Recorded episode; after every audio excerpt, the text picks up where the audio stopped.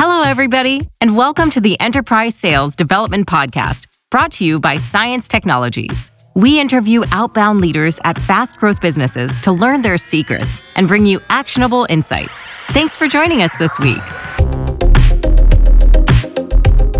Hello, everybody, and welcome to Enterprise Sales Development. I'm Eric Quanstrom, Chief Marketing Officer at CIENCE. Hi, everybody. This is Harry Evans with you again, the Director of Craft and Strategy at CIENCE. Boy, what a fun episode we have today. We have Gabrielle GB Blackwell, a name that, frankly, everyone in the sales development space should know. Yeah, for those who don't know GB, she's been the sales development leader at places like Gong, Elevate, and excitingly, we can finally announce Airtable. So, some places you might be familiar with. And what really stood out to me and, and to, to you as well, Eric, was she has such a people centric approach, you know? Yeah, I think that that's really her superpower. In fact, she shared with us, and this is a great takeaway for other managers listening, that you know her infinite curiosity about the members of her team was really something that gets the best out of them in fact, she even got a little vulnerable and, and shared with us, you know, some critical learnings at the hands of, frankly, as she put it, some terrible people. Yeah, she was very unique in her approach to employee development and just her approach to looking at the people on her team. And one thing that really stood out is her approach to diversity programs. You know, GB is one of the founders of the Women in Sales Club, along with Alexine Mudawar. Shout, shout out to Alexine, who I've worked with in Chicago in the past. And also focused on more than just women in sales, not to, to understate that group, but also a lot of the other minority and diversity programs out there talking about overall diversity. So really had a unique take and just excited to hear what she has to say. With with that intro, let's get to it. This is a power packed episode. Hi, everyone. Welcome back to the Enterprise Sales Development Podcast. Really happy to be here with Gabrielle Blackwell, also known as GB. Thanks so much for joining us. Yeah, thanks for having me on very excited about the call today. So, there are a number of topics we've been excited to, uh, to cover with you. You've had a very interesting uh, trajectory. It's been interesting following your career path. Uh, we were actually just talking a little bit about uh, your time back in the day at Act On and then going all the way through Gong and some of the exciting things that you have going on now moving into the future. So excited to ask about some of your experience at those jobs and then move on also to some of the topics like women in diversity in sales and a number of the exciting projects you're working on. But to start, would love to hear about your your experience that led up to here. You've got a kind of an eclectic background that led to a, a unique sales development resume, and would love to know how those experiences have kind of shaped you up until now. Yeah, maybe I'll, I'll, talk about my origin story of how I got into sales. So there was a there was a few things that were happening. I was 24 years old. I had just moved back home to Chicago from Paris, France, where I had left my ex husband, who was not a great human being. Not going to lie about that. So uh, when I came back, I had all of like negative 457 euros in my bank account. I was living on an air mattress in my uncle's basement, uh, and and I just remember thinking to myself, like, I've, I've got to do something here. So I think there's a few a few key themes that were happening for me at that time. So I felt very like disempowered. I felt very unsupported and I felt like I was always so dependent on other people and that just like wasn't really what what I wanted and what I desired out of my life. And so when I came back to Chicago, like there was a few things that were happening. I was interviewing for a bunch of different roles. I thought I was going to the people side of the house, like HR, recruiting, people ops, those kind of things. And I remember I didn't get past the first interview, if I even got an interview. So I I can specifically recall like just running around the city like a chicken with my head cut off, trying to just get attention from anyone. And when I took a moment to sit down and think about, all right, I, I don't want a job, I want a career. And where is like, and so what is the career that I want? And so I just started to think about all the different parts of business that I was interested in, and I really couldn't pick one. I was like, okay, cool. Like I'm I'm going to work towards this being a CEO. And when I started to look at like where CEOs really starting their careers from, like sales popped up for me. So that was like part one of it. And the next part of this was, okay, well, what are the kinds of like experiences that I think are going to best suit me as a person? Um, what kind of companies do I feel like can offer up an experience that'll suit me best? And so that's how I got started. That's how I chose startups. So for so so I'm like, all right, cool. I'm gonna I'm gonna go into sales. I wasn't thinking about I want to be a salesperson. It was I'm starting my career off like in pursuit of being a CEO, and this is step one. Now, like what's up happening after that is, you know, I apply for a job on Wednesday, apply for an SDR role on, on a Wednesday. I remember seeing cold call, cold email, and being like, what has my life brought me to? And did it. So, you know, and I, and I, uh, that same job that I applied to on a Wednesday, my first day was the following Wednesday.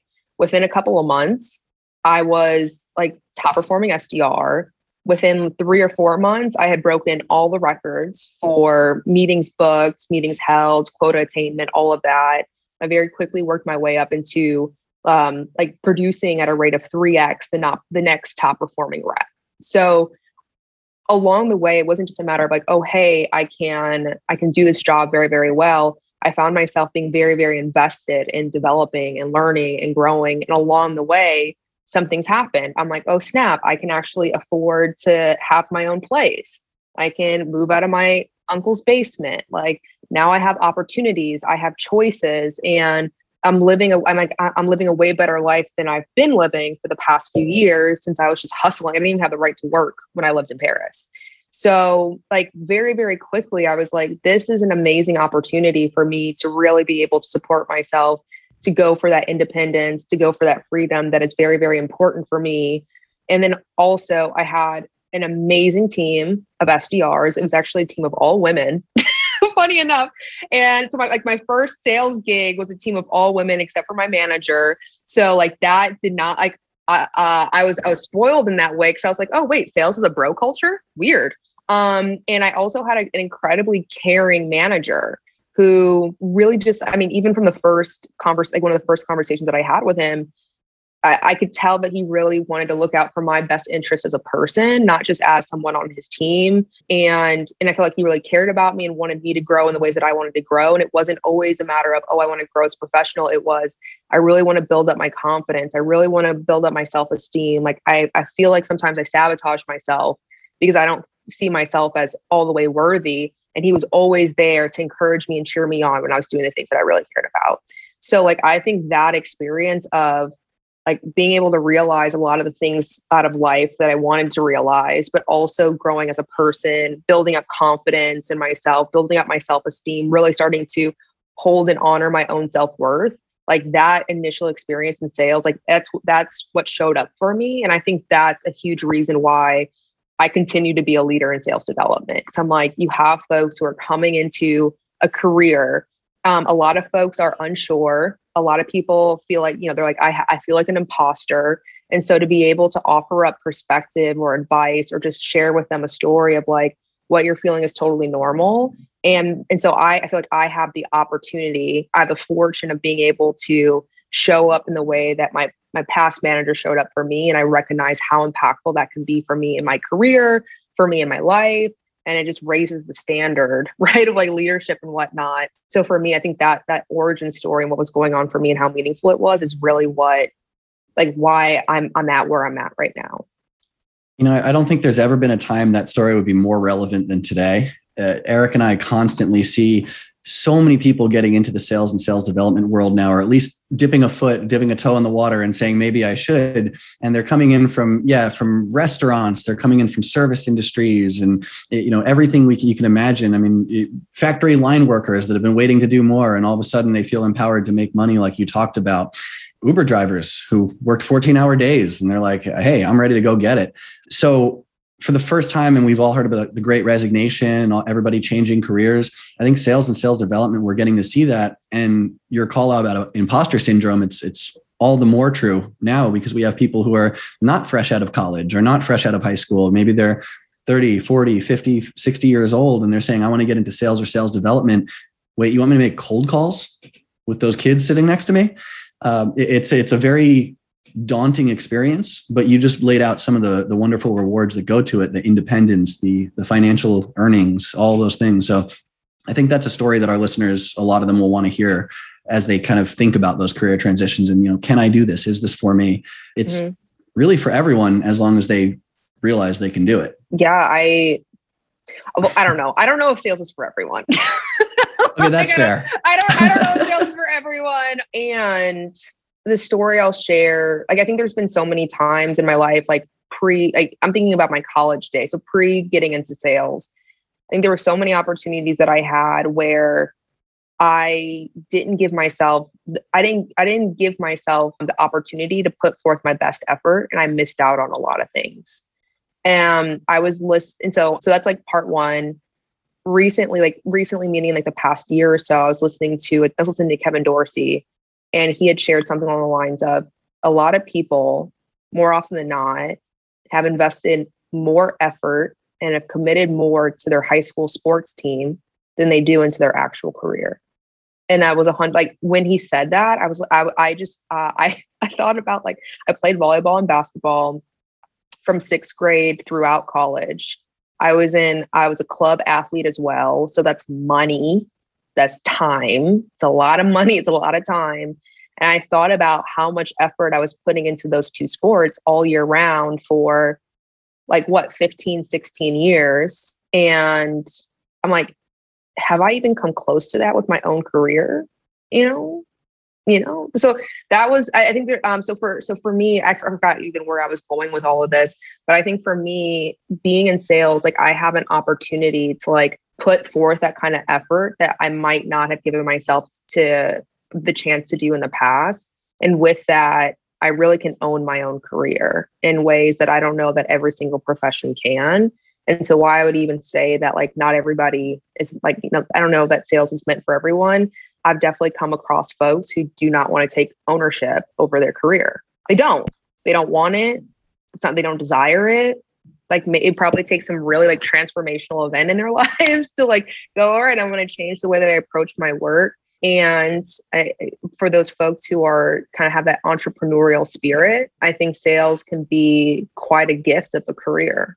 I'm really curious, especially to get deeper, unpack some things you just said earlier around your own individual contributor being a top performing SDR.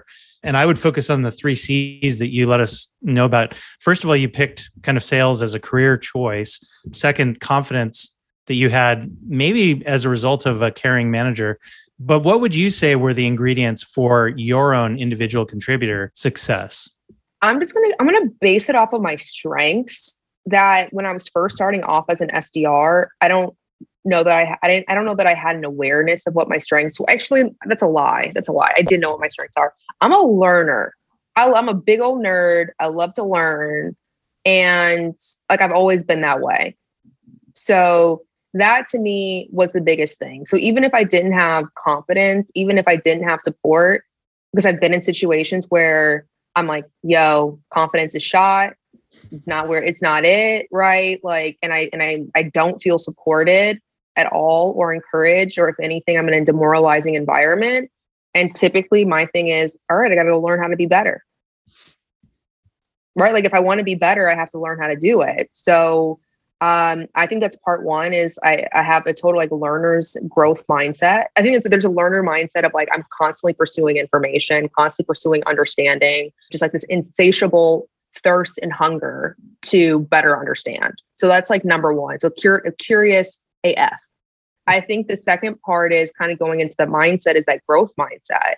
There's been, even if I don't, even if I'm not confident all the way, or I don't even say confident, even if I, eh, even if I feel like my my level of self esteem is pretty low, I always, I'm always like, yo, right now is a moment, and even if this moment isn't all that great, I can make a choice. I can make a decision to make things better. And so one of the things I'll ask myself is like, again, that this is even the same thing of like what brought me into sales. I want to be a CEO. Where do I start? What is my next best step to get me closer to where I want to go? So I think I always had that mindset of like, all right, what is the next best step that I can do to get me closer to where I want to go? So that's growth mindset, then it's 100% that. So even when I was an SDR, uh, I think there's another piece here of being resourceful. So like for me, if I if I know I want to learn, I know that I can make choices that will change like what my current state looks like, or I can change my what my future where my future state is going. The next piece of this is like finding the resources that can help me get there. So even if I don't know, I'm not afraid to go and ask for help. I love asking for help because I'm like, I don't have to think so hard about things. So for me, I, I think I had I, I had a lot of I had a I had resources that were available to me because like my grandfather was in sales at IBM back in like the 70s. He worked up to being a leader, uh, working up into leadership at IBM. So he had a career of 20 that spanned 20 years. So like I can go and talk to him. He had people who worked for him because he was all he also had his own company and they sold. So I got to reach out to those folks, right? And so like I had one mentor, his name is Derek, and he's a business development executive at Deloitte. And Deloitte's office was two buildings away from mine. So we would meet up for lunch like once or twice a month. And I would just tell him about what was going on. And so he also ran trainings at Deloitte. And he's like, so he like knew how to support me at where I was because he was training the individuals who were in the exact same position as me. So he's like, here's what you need to know I'm going to give you the little things that you need to know. And I don't know that anybody else was getting that information on my team. So already I'm just accelerating my learning at a rate at a rate of 3x, right? Like everybody else, which is probably why I got 3x the results. So I, I I'm going to really base it on those three things of like I love to learn. I'm always learning. I'm always investing time. Like I time blocked or calendar blocked the first 30 30 to 45 minutes of the day before work. I came into work early. I came into work 45 minutes early so I can get my coffee and then I can do professional development for 30 minutes and then I'd go about my day. So I always had that in there. I was always like, I can always get better. The situation can always improve. And then so basically was just like, there's too much stuff that's happened in life for me to believe that like someone says no to me on a call and I'll be shook, like I'll be fine. So like, and then the third piece of this was again, I can, I can go out, like there's a lot of people who've already been doing what I'm trying to do. And and I'm I'm going to just I have this relentless pursuit to understand, and so I'm gonna, that also means that I'm going to go and find the people and the places and the resources that I need to figure out the situation. So I think those to me are really the the big three things, and I don't think it's a matter of like confidence, right? It's just a matter of like let me just lean on my strengths, and I'm sure I'll figure it out. Sounds like you had some really great enterprise mentors there that could help, you know, point the way and guide where you're going. I'm also curious, you shared with us previously that, you know, your initial job was really calling on enterprises as well, you know, the mm-hmm. billion dollar plus firms, biggest of the big. What was your mindset of, you know, kind of like penetrating those types of accounts as that an individual contributor? So I don't know if this if this is still relevant today. I'm going to be honest, but I think there was there's a couple of things like it's I don't know maybe a lot of my stuff is just like mindset. I can I don't know that I can say hey like follow these three steps and everything is going to work out, but the mindset that worked for me very there's well no easy was button? I don't know. There's no silver bullet, right? So the quality of your work is really going to be defined by the quality of your list. The quality of your list is really going to be informed by the quality of your research. That's part one. So for me, my whole thing was at any, I think like six months into the role there at that, uh, so the company was called Cloudwords, but six months into that role, I had a list of 200 to 300 pre-vetted folks. Like I remember going to my manager because he's like, "How are you getting these results?" I'm like, "I think it's just my list." Overwhelming amount of research, but I'm like, I figured out a way to operationalize my research using account-based but also contact-based methods. I knew my personas very, very well. and I knew what kind of projects and programs they were running. So like I would do pro- like I would do program and project based research to be able to surface up the people who are involved in that. And I'm like, great. So that was part one. And the next part of this was just like have conversations. And and there was one big thing that my mentor Derek. Can I can I swear on here? Is that okay to swear? Perfect. Okay. Yeah, because I can't tell I can't share this quote unless I can swear. So this is something that Derek shared with me. And he goes, Don't tell anybody I told you. So of course I'm gonna tell everyone. he goes, in the context, and here's my asterisk is like in the context of sales, cold calling, it's a yes until it's a no. And even then, it's still a yes until it's a fuck no. And at least then I know what I'm working with. That is what Derek told me when I first started. So what this meant is that I wasn't, I wasn't like, I was like, listen, it's all a yes, right? And like, and I basically was like, this person essentially needs to threaten me before I let them off the hook. So, so that, you know, so that, so that being said, though, I mean, I don't want people to, to, you know, call the CEO and say that I'm harassing them or anything like that. But my whole thing was like, all right, I want to, I want to, I want to bring a lot of value to them. Um, so I really need to understand their world, but I also need to recognize that like the the best thing that I could ever do for myself as an SDR is have a conversation with someone, regardless of the outcome. So again, so six months into the role, I had this pre-vetted list right I had the I had the initial research on it but it was also two to 300 people that I had actually had conversations with. So that at any point in time, like, so it's like, hey, how did you hit 200 plus percent of your number? Listen, I've already had conversations with these people that told me to follow up. So like I, that to me is I'm like, listen, do you know, like, right, you can do do your research, right? Like manage your mm-hmm. time well, of course, but like do your research, invest in yourself, invest in your own personal development. Don't just rely on the company that you're working for to make you better because a lot of companies are going to let you down if you if you come in with that kind of mindset. So if you're accelerating your learning, right, you're getting better at your job, you're doing the critical things that are really going to have the biggest impact on like, all right, you're having quality conversations. And at that point in time, as an SDR, you've built up a lot of pipeline. Like your, your pipeline is your conversations in that way. Um, and the next part of this is just making sure that the timing is right. So I like I like to keep it simple in that way. And like that to me is what I felt like brought me and, and generated a, a lot of success. There's of course other things that you can do, such as, you know, planning with I mean, I had a really great partnership with my AE at the time. But I, I mean, I got to, got to a point in time where I was the one who was directing him on what accounts we should be working. That's the uh, the account executive's dream right there to have an SDR leading them from meeting to meeting, from from deal to deal. So that's awesome. And yeah, it I was love- meeting to meeting, deal to deal, account to account. Like I was just like, hey, I'm I'm the one who's doing a lot of the research. I was basically like, all right, I'm I'm coordinating this region, and you're going to be number one AE, and I'm going to be number one AE, and we're both going to make each other money. So the sooner that we're okay with that, let's get after it. Even to the point of, you know, uh, I'd also recommend like being on calls with your AEs you don't have to go on every single one because you have a job to do. I think also having that time on the conversations, hearing these executives talk about what's going on in their business, but even more importantly, capturing their reactions and, and capturing their feedback to your platform and how it can either support them or not and then also doing a debrief with your AE. So like I remember with that AE that I had at the time, I would hop on some of the calls. Uh, maybe I would hop on like three or four calls a week. And when I first started, and it got to, and then it was like more like maybe like three or four times a month, so once a week. But there were times where I was coaching him during the call, right? So again, for I think this goes back to like taking really taking ownership of your career, I think a lot of folks where they get messed up is is a little bit corny because I see so many posting about you're not just an SDR, right? Uh, it's not enough just to put that in words, but put it in actions. Like be open to giving and receiving feedback to your AE. got the our, our our our teammates, right? Like iron sharpens iron. So like you know, just you're you're a sales professional. Like you have something really valuable to offer, and so put yourself in positions and get the learnings to be able to to maximize that then once you have it like don't be afraid to flaunt it.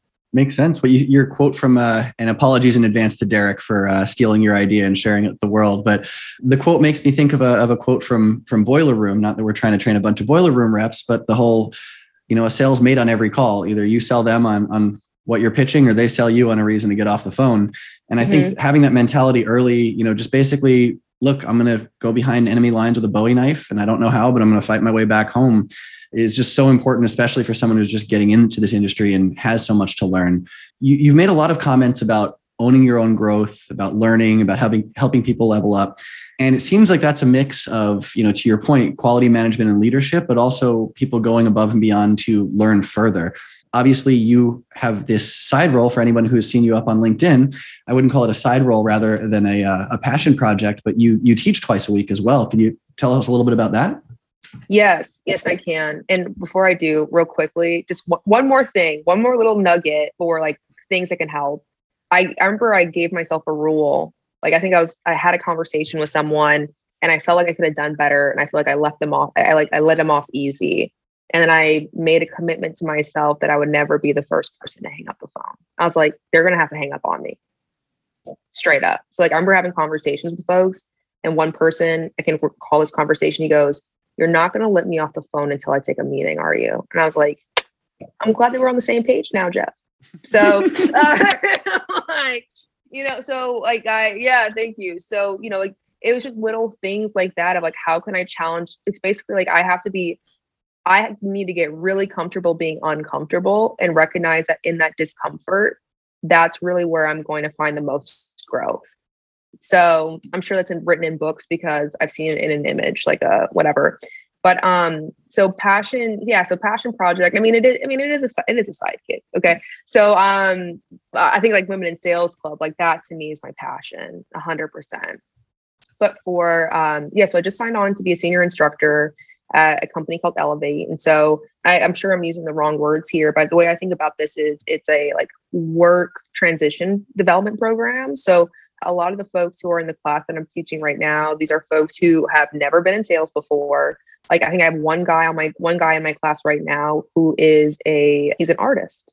There's someone else on the team who like who's in the class who just graduated high school. There's other folks who are, you know, they're if they've been in sales, it's been working at car dealerships. And you know, there's there's one woman who who's a nurse, right, who's looking to transition and get into sales.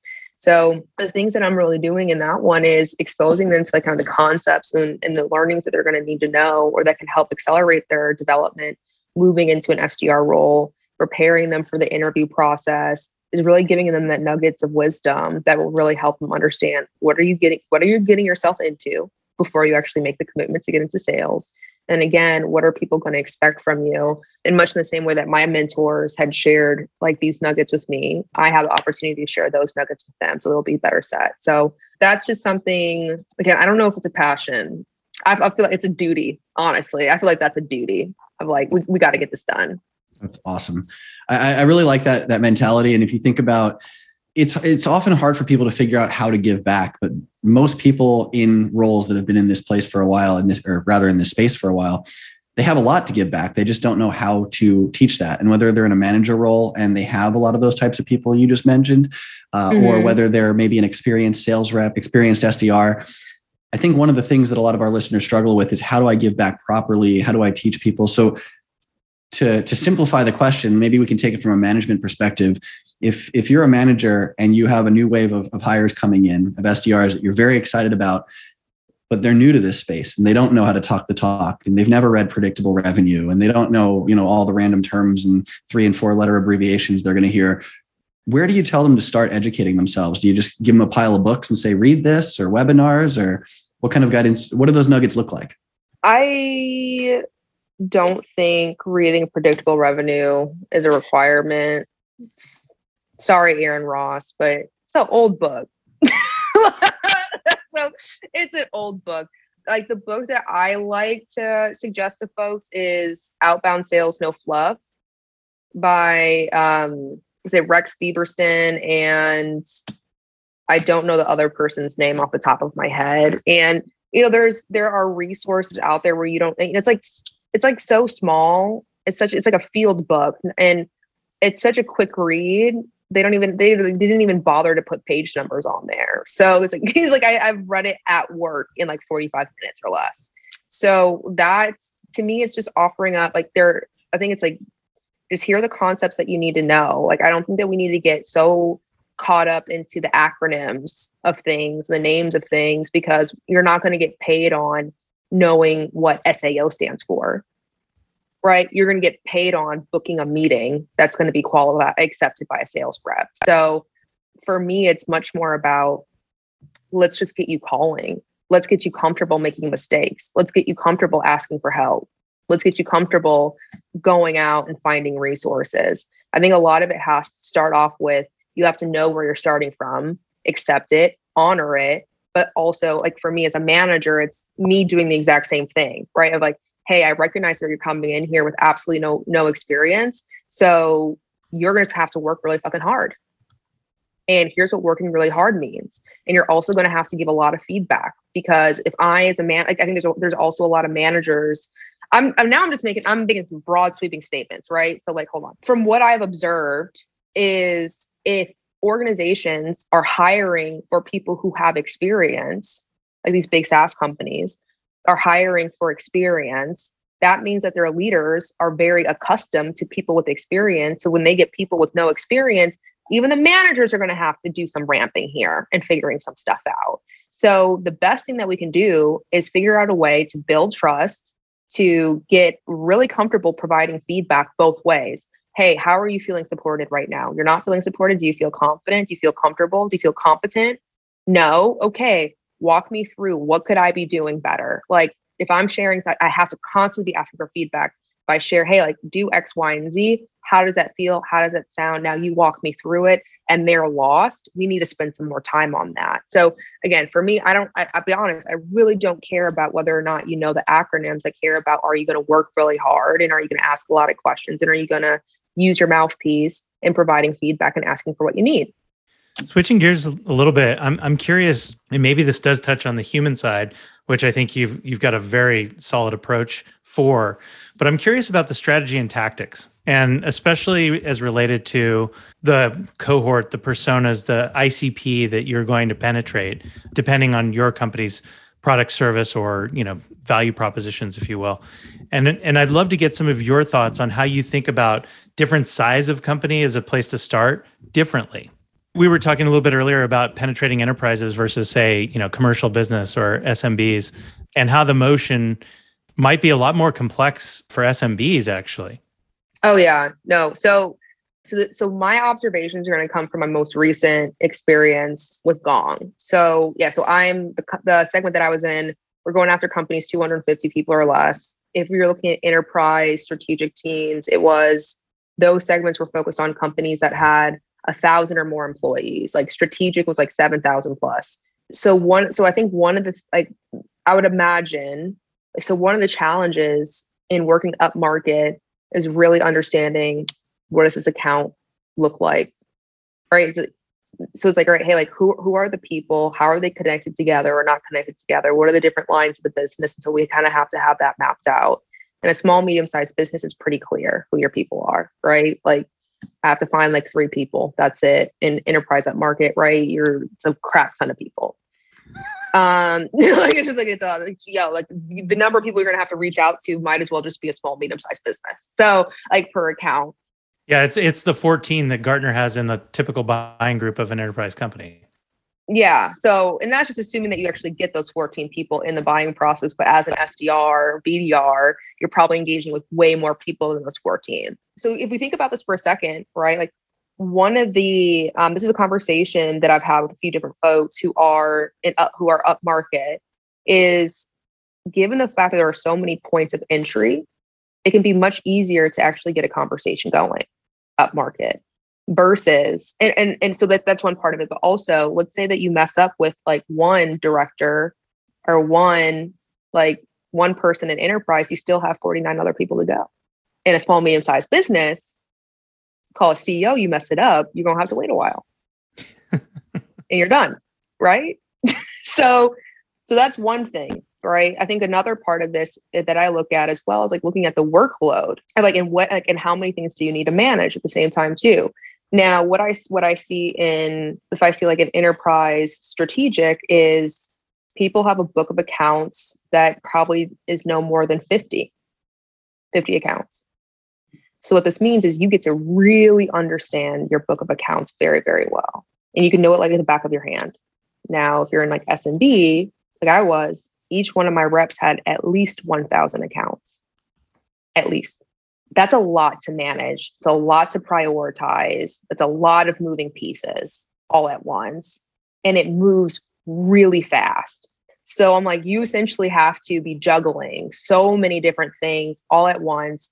You have so many more, I feel like, failure points as well. And typically, these are also folks who, like in the SDR world, from what I've seen, these are also folks who have higher quotas compared to upmarket a third piece that I'll share here is I think again, so some of the what I've observed, some of the challenges, or one of the things that can really help upmarket is really being able to connect the dots.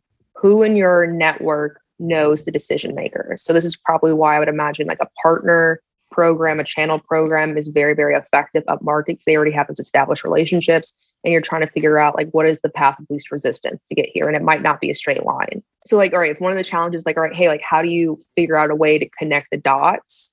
Oh so yeah so like if, if so i think like up market one of the challenges might be how do i connect the dots? I might have to do a lot more research in that way but maybe there's a quicker entry point or like maybe you already have a relationship with one part of the business and they can start to introduce you to other parts of the business now, if you're an upmarket SDR and you get paid out on what do they call it, multi-threaded opportunities, like this is what we saw at Gong was what like I had commercial reps who were listening to upmarket reps calls because they're like, oh, hey, how is so and so getting 200% of their quota? And they go and they listen to their calls and they go, oh, hey, Eric, I saw uh, we're actually working with Harry over here in this line of business. And I just figured, you know, you might be interested in seeing how Gong could help your team out.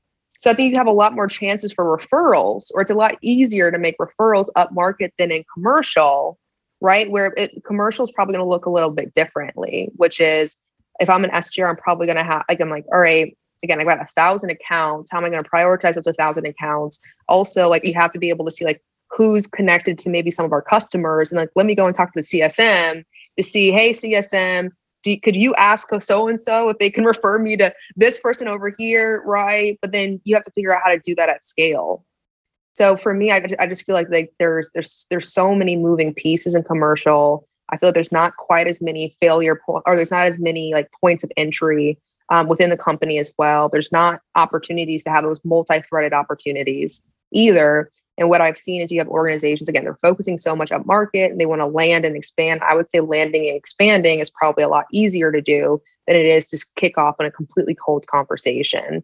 And let's not mention, let's not even forget about the fact, I hope I'm not sounding bitter, bitter here. These are just observations that I have, but also it's not, and, and again, I recognize it's a whole thing where, you know, leaders have to figure out how much are we going to invest and how much we're going to get back, right? Like I need to make sure every dollar I spend is going to give me more than a dollar back and it makes a lot of sense for the enterprise and strategic model to have a lot of focus, a lot of energy uh, across across the entire span of the go to market function. So that's you know marketing with like account based marketing tactics. That's SDR world as well. That's CSM. That's growth AEs. Like you have, I think you can have a lot more centralized uh, centralized efforts up market. Well, what I saw with commercial is you're not going to have those kind of resources. You're not going to have an account based strategy model. Like you're going to just have to pound the phones and just get after it kind of like with brute force.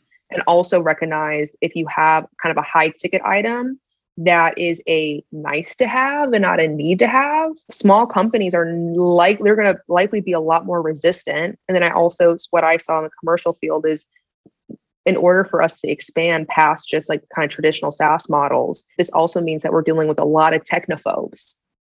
So like we so it's like all right you have to be phenomenal at managing a book of accounts. You have to be phenomenal at like i think you just have to be excellent in so many ways.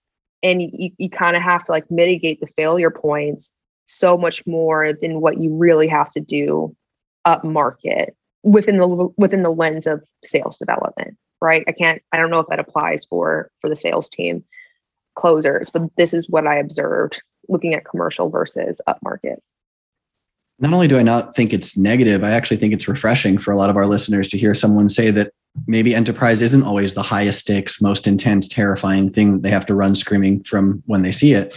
Maybe, if anything, it's actually sometimes lower intensity or lower stakes because you do have those other opportunities, other ways in, all the things that you just named. So, yeah. if anything, I think it's very refreshing that this is this is doable. It's not some unattainable space that you just have yeah. to have crazy special skills for. Yeah, it's um again, so I mean, when um at the time that this is being recorded, right in between jobs, by the time we have it, I'll be at Airtable. I'll I'll either be managing a team. Um, so I like I'll be managing a team that technically will be enterprise strategic, and I bet my bottom dollar that what I've learned being in commercial, it's it's going to be absolutely fantastic going back into the enterprise and strat space for sales development.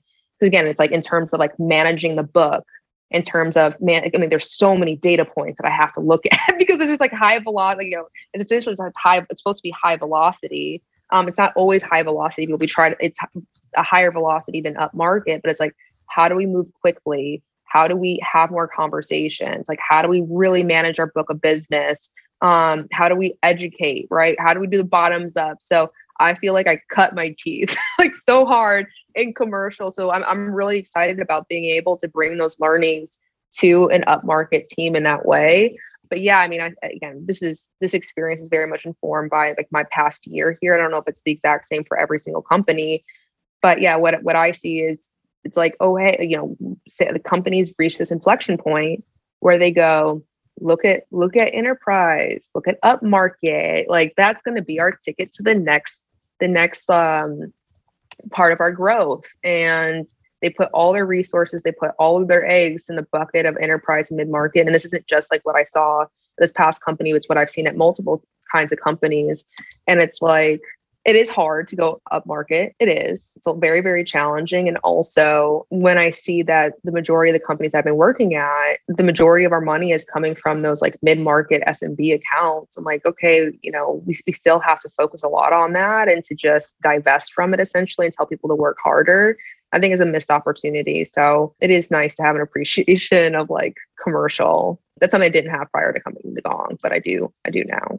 We did want to ask you a little bit something you mentioned when we were chatting before we started the podcast. And you were talking about leadership in general. And we talked about all the different types of managers out there, some maybe stronger than others, same even some of the people out there. And as you work into this new role and as you're thinking about what you're going to do there differently, uh, you know, one thing that you mentioned to us when we were chatting was how people over index on KPIs. And you said there's a better way to lead and inspire. So, how are you going to lead and inspire at this new role?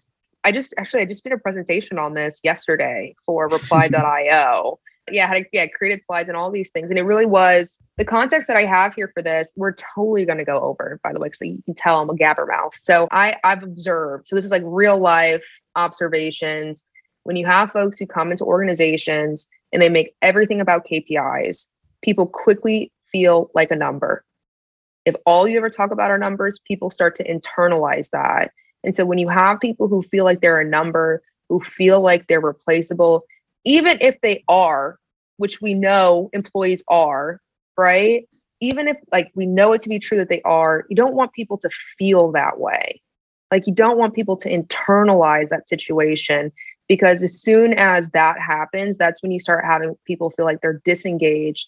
And this is just my this is my thing is like when someone is especially in the SDR world, like if you have one bad apple, it ruins the bunch. You might have a couple of top performers on the team, but if you're on a team of 10 and you only have 20% who are hitting, then that starts to cultivate a lot of like, I think, resentment, a lot of frustration, and a lot of toxicity as well. And I think a lot of this is if we're only focusing on the quantitative side of our of our of our work, if we're only focusing on managing the numbers, like it just has such a detrimental effect on the culture of the team and um, there's what the quote, like, you know, culture eats strategy for breakfast. I truly do believe that as well. So when I think about what's the other side of that, right? Like, what's a more balanced approach? There's tons that I've read about servant leadership of, of you know putting people first in that way. But I think there's other things that are really simple, which is you know like at the end of the day, everyone wants to really just be like seen, heard, understood, and acknowledged and recognized. Like people want to connect, they want to feel like they belong, they want to feel valued, right? Like you can throw up like Maslow's hierarchy of basic human needs, essentially. Like people want to reach a level of kind of self like self actualization. I think work is a great place to help them get there. So the things that I, you know, that I do, it's like number one, I want to know this person as a person. Like, tell me about yourself. So there's a simple exercise that I'd recommend. I got this from um, her name's Jessie Sloan. She's one of the managers at Gong on the AU side. Spend, you know, put a one-on-one down with with one of the folks on your team have them talk about their lives for seven minutes and then you go after that. Seven minutes uninterrupted. You'll learn so much about a person and they'll learn so much about you. Really like ask questions to understand what motivates people. And, and when i think about motivations like for example someone might come in and say oh i'm motivated by money. Great i learned this from kevin dorsey. Tell me give me three examples of times where you've changed your behaviors because of money. If they cannot give three examples they're likely not motivated by it. So it's like next right? Like like now like tell me about times where you you know you you change your decision for something. What was that? Walk me through that. So it's really understanding like what yeah, what are people's whys? What are you really trying to accomplish? Why does that matter? What's the compelling event? You're kind of like running discovery on them. Get really really curious about them. I always like to ask questions about how can i show up for you in a way where you feel really cared for? Like I, i'm like i want people to feel cared for at the end of the day because i know that if they feel cared for and they don't have to doubt whether i care about them they're probably going to run through walls for me. You know, it's funny. Right. I think this may even be doubly true in the profession that we've all chosen, largely because SDRs are on the front line. They're getting rejected on the daily. And, you know, there's the human brain actually interprets rejection fundamentally more painful than actual physical pain. Fun, mm-hmm. fun fact about our, our yeah. brains, if you will. So that, that humanistic whole employee kind of understanding um, the person side of things seems more important nowadays than ever, doesn't it? A hundred percent. The way, okay, so I got, I got, I got stories for days. So I hope y'all can go over. I so prior to getting into sales, when I lived in France, I was a nanny and an au pair, just watching little kids. And so I remember there was one um, one family that I was nannying for. I started started watching their kid Damian. He was five months old. So I remember this kid, like you know, if he was hungry, if he was tired, absolutely lose his mind every single time. And I was like trying to figure, I'm like, yo, like at what point in time is he going to realize like it's just hunger? And I'm like, he, he has not lived enough life to recognize that this too shall pass, right? Like, like this kid probably thinks that he's legit on the brink of death because he just doesn't, he's not familiar with hunger and being tired. So I think about that in the same, not to say that SDRs are, are little babies, but in the context of their career, these are newborns. So everything that happens might feel earth shattering. And so if I meet them, like if I were to treat a baby like I would a 10 year old, people would accuse me of neglect. So like, why are we not implement? Like, why are we not? Like, why are we not bringing that kind of um, thought process? I don't say why, why are we not? I think there's an opportunity to bring that same level of compassion, that same level of care, that same level of intentionality and empathy to folks who are just, I mean, for everyone, but especially for SDRs who are ju- uh, literally at the very beginning of their careers and really helping them move, like really helping them to adjust well to their situation. And I, so I, I think there's, if, if the only thing that you have to offer to someone is do 20 more calls, you're not actually helping people adjust in the situation. And again, I think there's an opportunity here for us as leaders to have a much more meaningful impact for our organizations, but more importantly for the people who comprise our organizations. And so like that to me is like the whole like servant leadership piece here, which is you are a person and I will treat you as such. And it's not dependent upon you working for me or working at this organization. And if I treat you in that way, I bet you the lasting impact is that you'll want to be here for longer. So again, uh, that again, it requires me to be very like I have to be there for them in the same way that I would be there for a five month old. I'm so with you in that call to arms. So with you. Mm. yeah. Thank you. Thank you. It'd be awkward if you didn't. well, and you know, the truth of the matter is, is CIENCE now is somewhere north of 1,200 people. So we've got quite a few scenarios where we can practice what we preach all day. Yeah. Yeah. No, I just trying to think about it. again. I the the the most proud I've ever been of a team. Now I'm not, now I'm getting emotional, but the most proud that I've ever been of a team and, and also of myself was this, like the team that I, I just had at Gong. So I could just name out their names real quick, shout outs. But like I had, yeah, so I had like Zaz, Andrea, David, Eric, Lana, Liz. And then I had two new folks who came onto my team like two weeks before I left, Matt and Joe. And what I was really, really proud of is like I grew a lot as a leader, as a manager. Like the things that I'm sharing about now very passionately, like these are things that I had to learn over time and test it out. Like I tried to be the manager who was super data focused to support, like, you know, whoever was asking me to be more data focused. And reps interpreted that as me being insincere. Right. So I was, you know, I, I had mentors who had uh, recommended I read radical candor. So it's like, how can I challenge people, but also how do I show them that I care? And a lot of it starts off with being able to build that relationship. So, you know, like I could, I, I got to a point in time where, again, I had really, I, I got, I, I became in the same way that I was curious about how I can get better at my job. Like, I think, I think this is the, this is the thing right here. What I'm about to say. I think, I don't know. We're going to find out. But in the same way that as an IC, I was infinitely curious about how I can be better at my job. And it was a lot about like, what kind of tactics can I use? What kind of mindset can I have? I think as a manager, I have to be infinitely curious about my people. Like, that's what I have to do. It's not about tactics, and tactics means make more calls. It's about getting infinitely curious about my people. And that's what's going to help me do my job better. So, you know, like, I, I had that realization because I'm like, because then people are like, oh, GB is really curious about me. Because I would even ask questions. I got this from Kevin Dorsey, like asking the question, would you rather work for someone who has high expectations of you or low expectations of you? What does high expectations mean for you? And okay, great. Here's the expectation. Like, how do you want me to show up for you when you're meeting or exceeding those expectations? Essentially, like, how do you want to be recognized? And like, how would you like for me to show up if you're falling below that? So we're we're getting consent, we're getting agreement. So when I show up, I'm not micromanaging. It's we came we came up with an agreement of how we're going to work together. And so this is me fulfilling my end. Let's get after it. You said you want to hit 200. I'm the 200 manager, right? You tell me you want to hit 100, I'll show up differently. So like so in and again in the same way that I'm curious about them, whether someone's asking me this information proactively or not, I also have to be very vulnerable as a manager and share it with folks about myself. So that means if I don't know something, if things are really tough and whatnot, I also I, I can either be the person who's drinking the Kool-Aid and everyone's like, yo, GB, we know that this is wild.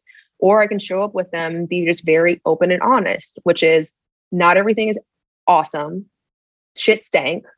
And we we're gonna get through this. Might not know exactly how, but like here's some ideas. Like let's just give a lot of feedback. Let's keep on moving and like let's just give it our best effort and see what happens. Worst case scenario, it doesn't work. We learned a lot. Best case scenario is we overcame and we get to flex on everyone. Let's go. I think that's awesome. And I think that's a great tip to, to close out on, not only in terms of it's, a, it's basically a partnership between the manager and the rep working together to hit a goal, but also just the curiosity tie together, I think was a, a really great way to bring together different parts of this conversation. Just have curiosity about what you do and what your, your number one objective is when you're an individual contributor. That's whatever you're tasked with doing, setting meetings, things like that, closing deals. When you're a manager, that number one objective objective is your people and keeping that eye on the prize maintaining that curiosity, I think is awesome. I can tell we could probably have about a four and a half hour conversation about all of this stuff and more. I think this has been super helpful, really inspirational, especially for people who are maybe getting into this space. I think they're going to gain a lot from this. With the last couple minutes, we always like to give an opportunity for for our guests to pitch, uh, whether it's whether it's the teaching you're doing, the new uh, company you're joining, the company you're leaving, whatever you'd like. But if, if you'd like to share anything with our audience, I'm sure they'd love to hear it. And before you do, I would just love to say thank you so much for everything you shared with us on behalf of all of us and, and our audience. I think it was great. Yeah, well, thank you. Thank you. No, I appreciate this. was a wonderful conversation. Y'all did a great job asking questions and keeping me on track. So, one plug that I'll have, I'm gonna give a shout out to Gong. I think it's a phenomenal, phenomenal solution. And I would not ever join a company that did not have it. I'll just because I'm like, I can't, I can't coach I can't help my team if I don't have it. So I think that's like one big shout out that I would share with everyone, especially for folks who are looking for companies too, is like, what is their tech stack and how are they enabling their leaders to be able to provide you with really solid and pointed feedback? I'm going to Airtable and I'm super excited about that. So I'll be starting November 1st. And one of the biggest things that I'm really excited about, again, if you couldn't tell, I'm really excited about like learning, growth, development. They have a leadership team that's very, very, very focused on on developing their leaders. So their their managers, middle line management, all of that. So that's like one one real big thing that I'm super excited about. And other one other shout out that I'm going to give is one thing I'm going to promote is Women in Sales Club. So it's Alexine Mudawar, a friend and business partner, and I. We started Women in Sales Club at the beginning of this year. Uh, initially started on Clubhouse, where we're having conversations about topics for for professionals in sales but especially kind of focusing on the experience of women but or and we're very much focused on creating a very inclusive environment for for everyone men women anyone whatsoever to be able to to have the conversations and do the work required to build more places of belonging in sales and, we just started accepting sponsorships as well. So a lot of really exciting things that are happening there. But if you wanted to check us out, we're on Clubhouse every Saturday from 2 to 4 p.m. Central Time.